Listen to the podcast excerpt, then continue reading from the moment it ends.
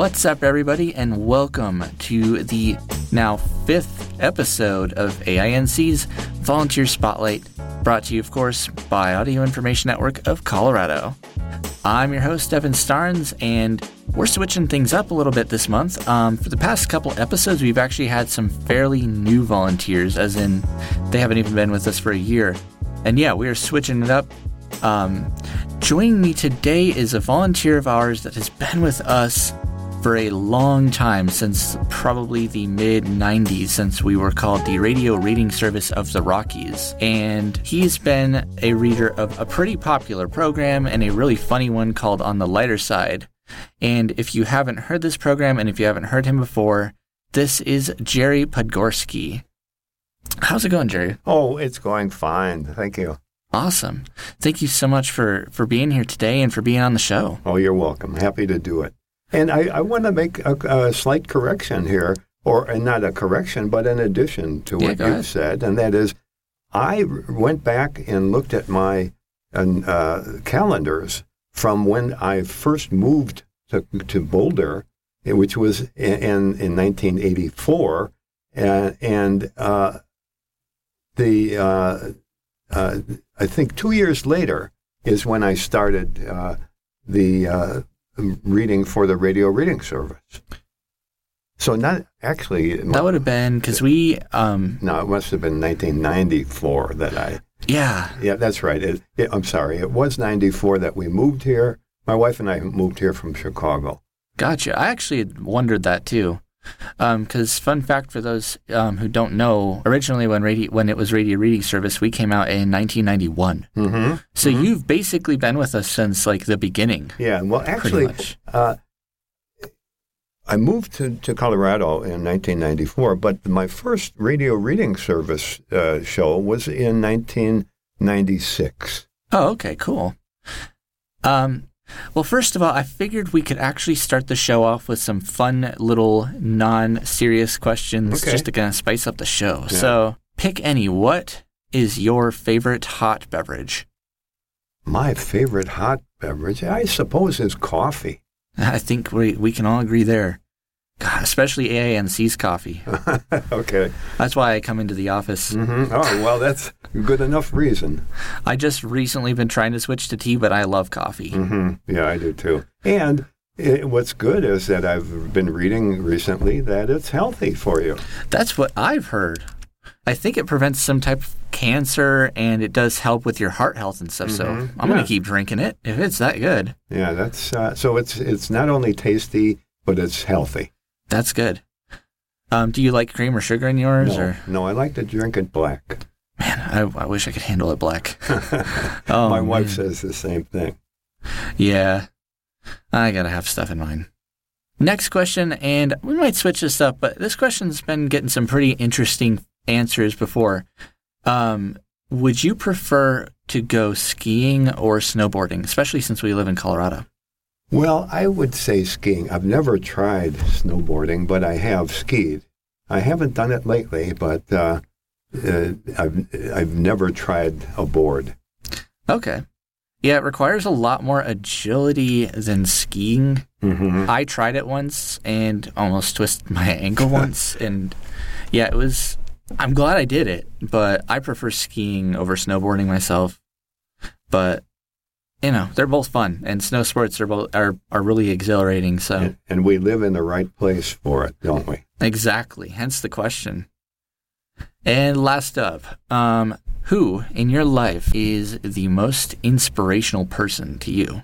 Like, I guess I would say my father. perfect.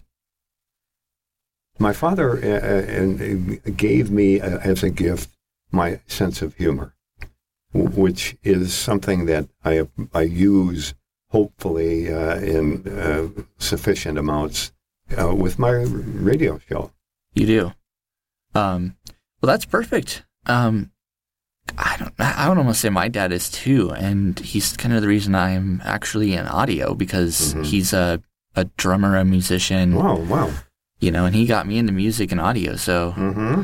I mean, fathers can be massive influences, and honestly, he he helped shape my future. So, Well, that's nice, I- and I hope you've been able to tell him about that. I have. You know, I've realized that if you tell your dad stuff, or if you tell like any, you know, if you tell your dad stuff like that, they're like, "Oh, it's nothing." You know, just you know, it doesn't feel like they've made a mark, but they have. Mm-hmm. Mm-hmm. Well, that is a perfect lead-in. So I would like to first of all know how originally how'd you get started with like how'd you hear about us, um, the Audio Information Network, and what made you want to, you know, gravitate towards us, and what got you started here? Well, as I said, uh, my wife Joan and I moved here in 1994, and uh, shortly after that, uh, our friend uh, Rose Kupchandani uh, told me about the radio reading service. In fact, I think she was a volunteer here uh, when she first told me about it. But she thought it would be something I'd be interested in doing. And she was right. I did some um, voiceover work uh, before I retired from a, uh, my career, really, in, uh, in Chicago, uh, and when I worked for the telephone company. Now, my primary job was not uh, doing voiceover, but in the course of the, the very, I think, 15 jobs I had while I was uh, working for them for the 34 years, uh, I did voiceover work mostly for training purposes. Oh, wow. So they would, for example, they would uh, they would be uh, doing a uh, uh, a, a, video about uh, some piece of equipment that was used in the telephone business. And right. uh, I was part of introducing that because I was reading from a script about uh, the, that particular instrument that we were using. That's so cool. And that, that has to explain your, like, you have a very unique um, narration style. It's almost like a story, like a storyteller's narration style, but hmm. you have that that that voiceover voice, so that explains kind of a lot. but so your friend turns you on to AINC, basically, right? Yes, right yes. on. Um, did you guys have to, um, or did you have to audition when you applied here? You know, if if I did, it was informal because uh, I it was uh, I first uh, talked about uh, the radio reading service with David Dawson, who was the founder of mm-hmm. RRSR. And uh, if he considered our discussion as a, uh, as a audition, I, I wasn't aware of it. Huh. I guess that also just goes to show the the process for becoming a volunteer has definitely changed. Mm-hmm. I mean, because it used to be, I'm sure you used to, yeah, you'd come in here, you'd find a flyer, or you'd hear about us by word of mouth or at a like an event or something, mm-hmm. and then you'd fill out a physical form, but I don't know if there ever was an audition.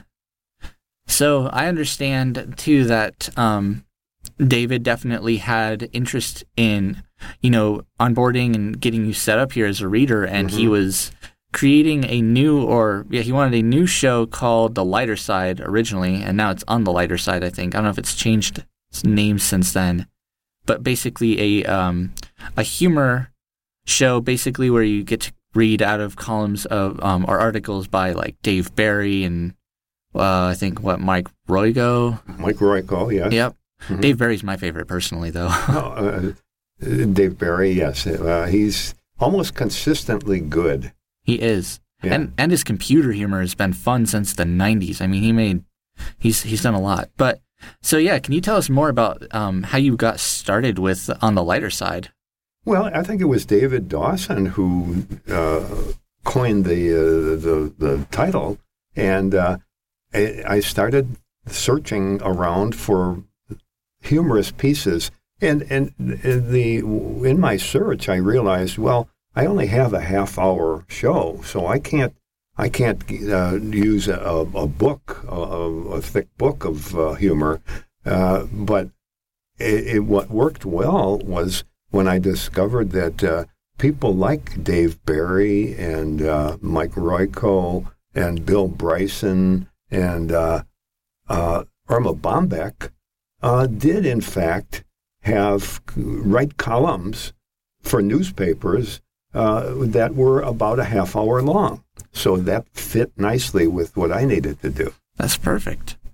And you started as a live show too, so you didn't you didn't just record and have it air later. You were actually reading live on the air. That's right.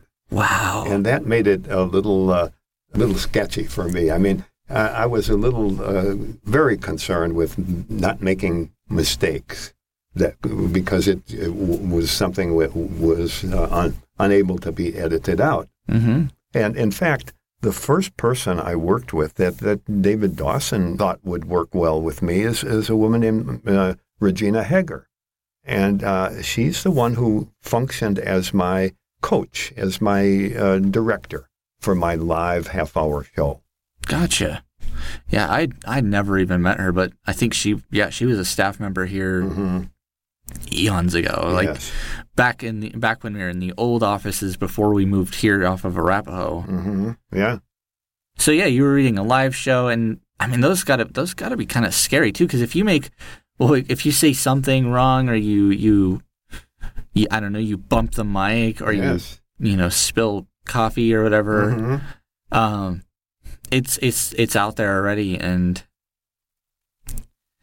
you know it's it's already on the airwaves, and there's Yeah. no Nothing you can do about it.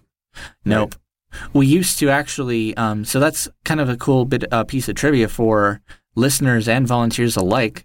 We did used to have live shows, and we Mhm. used to be, yeah, we used to have programs that were like in real time, and it, it was definitely nerve wracking because you had to make sure everything was set up properly. You had to fade out any of the like background music bef- Mhm. um, before the show started, and make everything and then you know have a countdown and make sure you don't go over the time limit.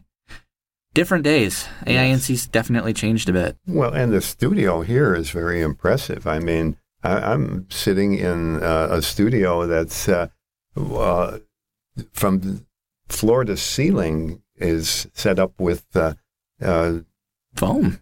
foam. Yes, and I'm sure the uh, the acoustics are excellent. They're supposed to be these. Uh, I mean, these studios are supposed to be good enough that you could record an audio, a professional audiobook in them. And Hmm. yeah, the tables actually are padded foam. The floors, we they're carpeted with rugs and the ceilings and the walls, and even the door are yeah, they're all covered in studio foam. Yeah, and that's that was a new development too a couple of years ago when we rebuilt our studios because our old studios used to be those flat tables. sure, sure. So yeah, it's uh, it's very impressive for Mhm. sure. How did you feel? Do you, can you remember how you felt that very first read when you just like the very first time you were on the air? I mean, I imagine nervous. Yes, I, I I recall being uh, a bit nervous. However, yeah, it was uh, the the support I had from uh, Regina Hager was helpful, very helpful, and uh, you know we. Uh, uh, we talked about that probably before we went on the air. That uh, you know she would give me hand signs to let me know if we were if we were doing anything wrong. But it it it was it was I didn't feel like I was here in a studio without without some backup, without some help. That's good because it's got to be a little bit of a freaky experience. hmm Yeah, yeah. Wow. Um, and have you always read kind of the same like humor column, or have you found some new ones um, as you've been a reader?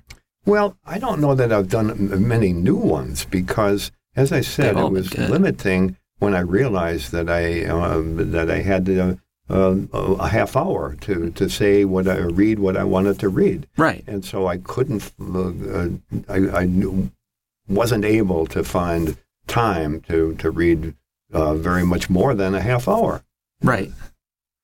Yeah, and those little um, articles fit perfectly. hmm Yeah, and I'd say as far as uh, any changes, I think I uh, from the people that that I've read most often over the years, and I think you've mentioned most of them: Dave Barry, Mike Royko, Bill Bryson. Bill Bryson did a oh, it was interesting with Bill Bryson. Uh, he published a book called "I'm a Stranger Here Myself." and it was something he uh, was asked to do when he returned to the U.S. after living in the U.K. for a, a number of years. Uh, a friend of his was writing, was I guess an editor for the, I think the San Francisco Chronicle, Anyway, he was doing. He needed someone to do a, a half hour or, or, a half hour's worth of, of writing for the newspaper, and he asked uh, Bill Bryson to do that. So because of the length of, of the pieces that he wrote, uh, I was able to use that book. i am a stranger here myself. Uh, it, it fit in ideally for what I needed. Nice. And then, of course, Erma Bombeck. There was a collection oh, yeah. of her works as well. Wow. Well, at this point, you've probably read like hundreds of thousands of articles at this point. Is there a particular reading of yours that you read that, that really stood out to you in a particular way? And well, yes, there are a couple of them. My, the one from Mike Royko comes to mind. It was when he wrote a column. I don't, I don't recall how he titled it, this particular one, but he was talking about when he was a kid growing up in Chicago. He and his friend would walk to the Cubs, Chicago Cubs baseball game, and uh, because they they were, were both uh, Cubs fans, and he said this one day they would they would walk there to save I think 15 cents bus fare or, or streetcar fare. Uh, and, and so they could get, and, if they got there early enough, they could be let into the ballpark for free if they set up chairs that needed to be set up or whatever. Anyway, he said this one time he and his friend got there about the same, about their usual time, and he said it was unusual because there were so many people there getting there as early as he and his friend were. Yeah. And the other thing that he couldn't help but notice is they were all black. Hmm. And they were dressed like they were going to church. He said they were, you know, fancy clothing and all. And, and it turned out that it was the first time that uh, uh, the Cubs played the uh, Brooklyn Dodgers with Jackie Robinson. Wow. And so Jackie Robinson was the, of course, the the first black player to uh, to come to the National League. Yeah. And so anyway, the I, am making a longer story than I need to, but uh, in the course of the game, there were so many people there in the uh, crowd that it was standing room only. And he found himself, he and his friend found himself standing next to this very tall, stately looking black man who was dressed very well. And, uh, uh, you know, they didn't make anything of it. There was no, no real conversation, except at some point in the game, I mean, he began to notice that uh, a couple of things. He, he noticed that uh, the, the, the, Chicago Cubs players were not very kind to Jackie Robinson. Hmm. They would uh, insult him as uh, however they they could verbally, and, and, every time Jackie Robinson was up to bat, no matter what kind of ball he hit, the, the, the, the crowd was cheering loudly. Well, one of the foul balls that Jackie Robinson hit happened to bounce near Mike Royko. And as it was bouncing on the floor, he picked it up, and here he had a, a, a National League baseball. And he was just thrilled that he found this, you know, was able to pick up this this baseball that was hit by a a, a major league player. Baseball player, yeah. And then this man, the black man standing next to him, said, I'll give you $10 for that baseball. And Mike Royko said, $10? I don't think I've ever had a $10 bill in my hand or had $10 in my hand. But uh, he thought about that and he realized that how important that ball was to the black man who was there to see Jackie Robinson. So he agreed to sell the man that ball for $10. And the man got out his wallet and and paid out uh, 10 $1 bills to Mike Royko. And, and Royko said, at first he was sorry that he did that. And then as he thought about it, he said, that baseball meant so much more to the man who bought it from him uh, that uh, it was something he would never forget. And he wrote about it. Yes. That's amazing. Yes. Wow.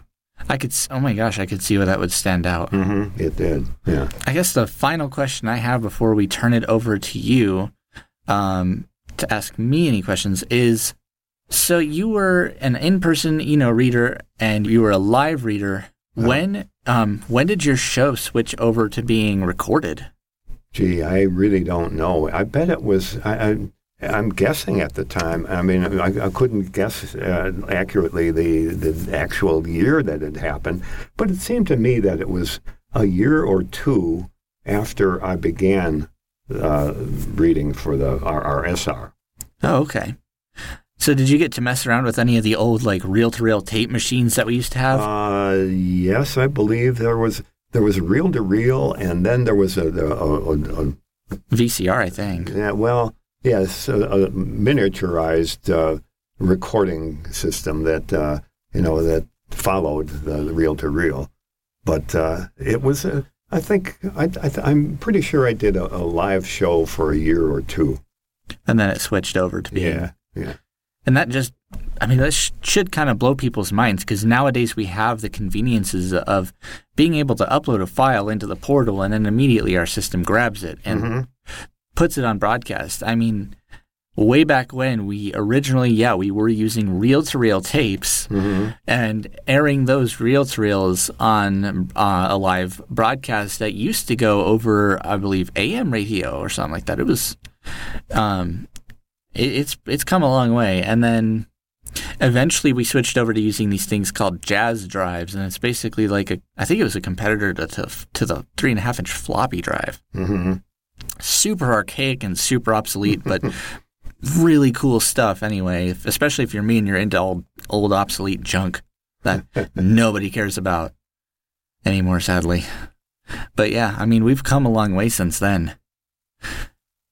And were you an in-person reader up until up until the um, start of the pandemic? Uh, well, whenever, uh, I mean, for years, I would come into the studio and record in one of the available studios. Yeah. But then, of course, when the pandemic occurred, uh, I was, uh, you know, limited to uh, what I could do, and so actually, um, I uh, when I started uh, recording from home, I was concerned about the the voice quality, and yet eh, someone told me early on that this Mac system that I have at home uh, was picking up the the the the audio very well. So I it, I wasn't very concerned about that anymore. And then in time, I found it certainly more convenient to record as long as from home, as long as it was adequately done. Right. And that is, that is kind of a small point. Um, sometimes, and I don't know, I don't normally encourage this, but sometimes, at least if you have like a Mac, the mic, the mic that's built into it is generally pretty good. Mm-hmm.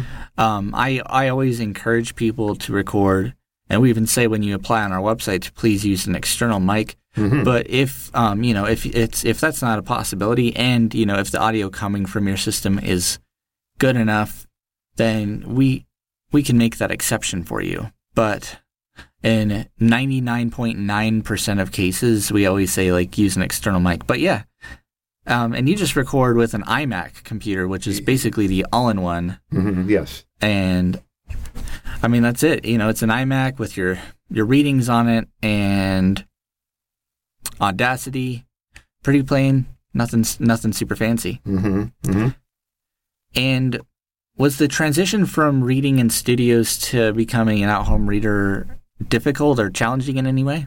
It was because uh, I wasn't sure that there were a couple of times that uh, I, I wasn't. I, oh, I had a problem uh, actually recording the, the what I had just read.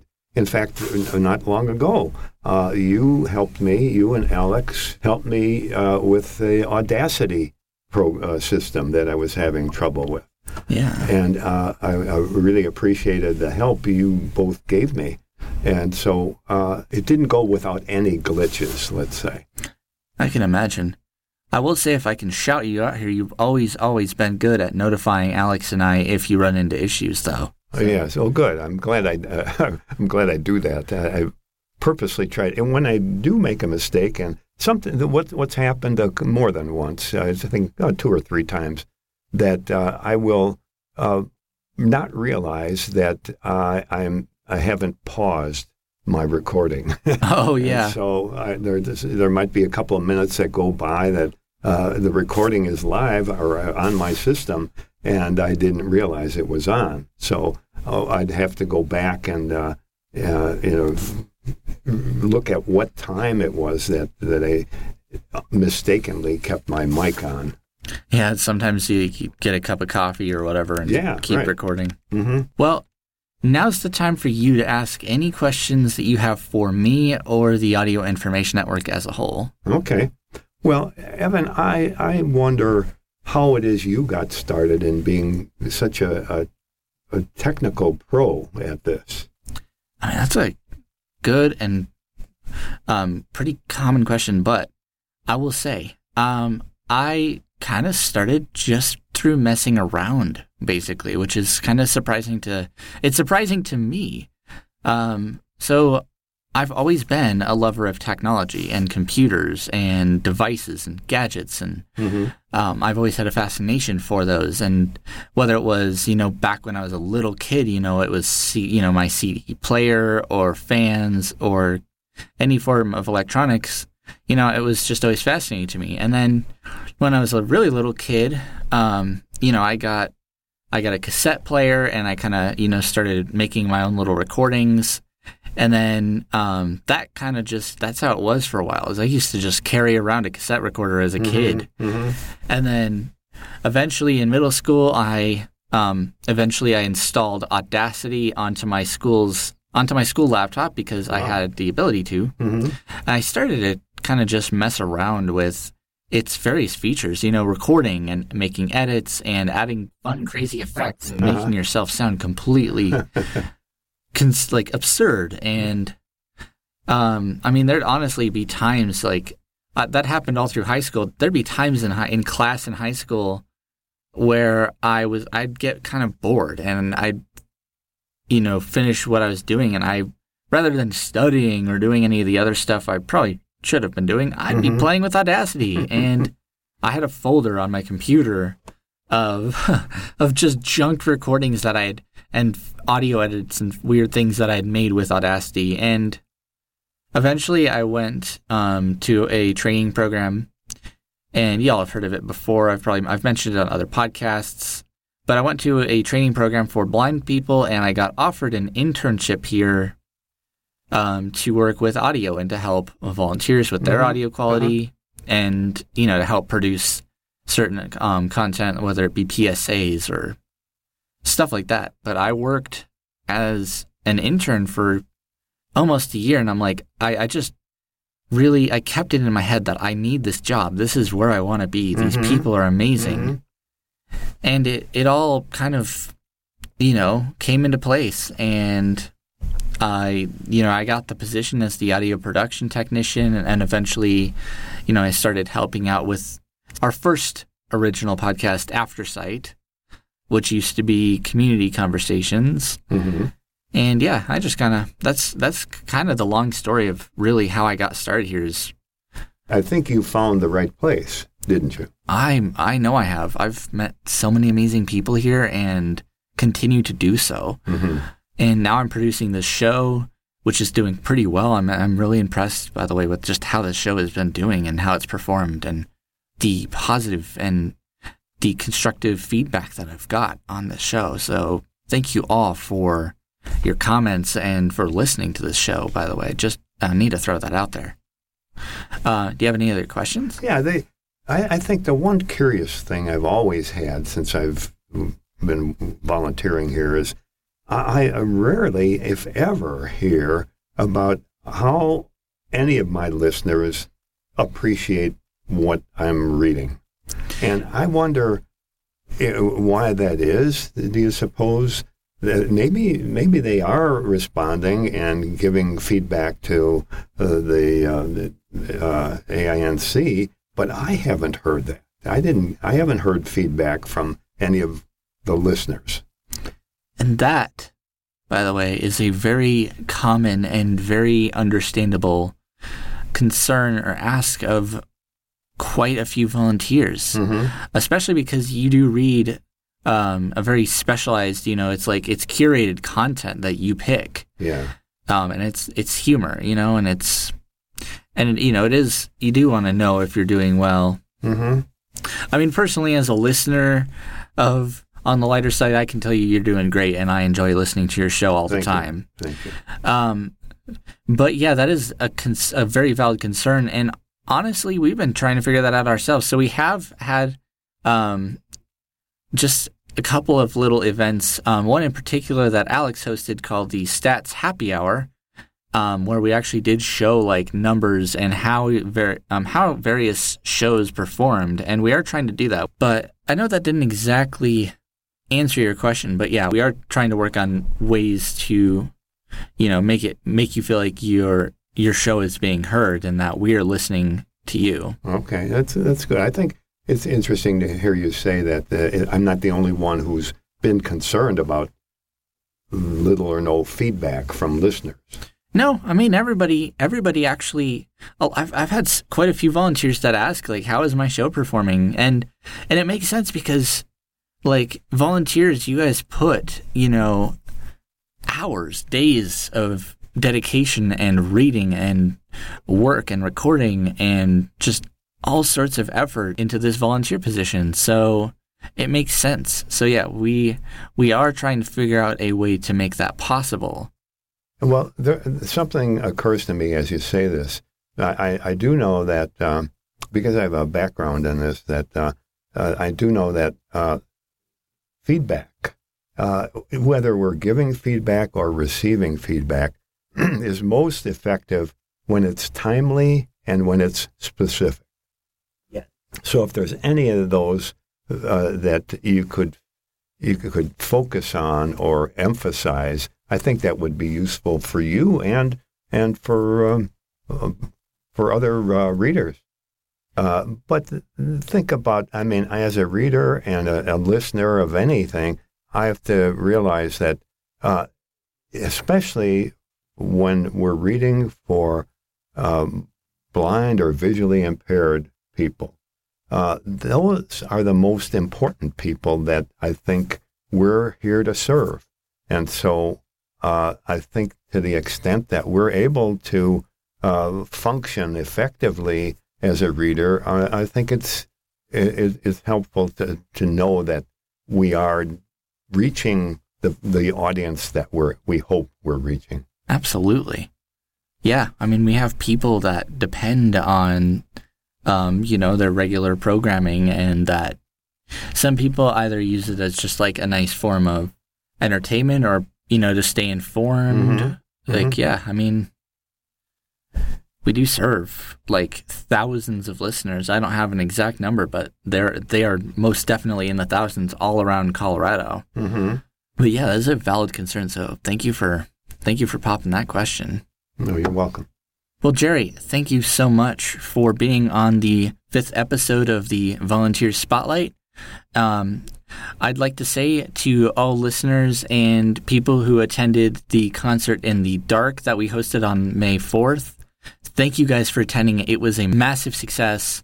Um, and we we seriously do appreciate everybody's participation and attendance. It's you know it was un- unfortunately I wish I, I could have been there, but I wasn't able to attend because you know college and finals and stuff. They got know. in the way. Huh? yes. hmm Thank you guys so much for listening to episode number five of the Volunteer Spotlight, and thank you, Jerry, for joining me. You're welcome. I've been your host, Evan Starnes, and I will see you in the next episode. Take care, be safe, and have an amazing rest of your day, night, or morning, or just whenever you're listening to this episode.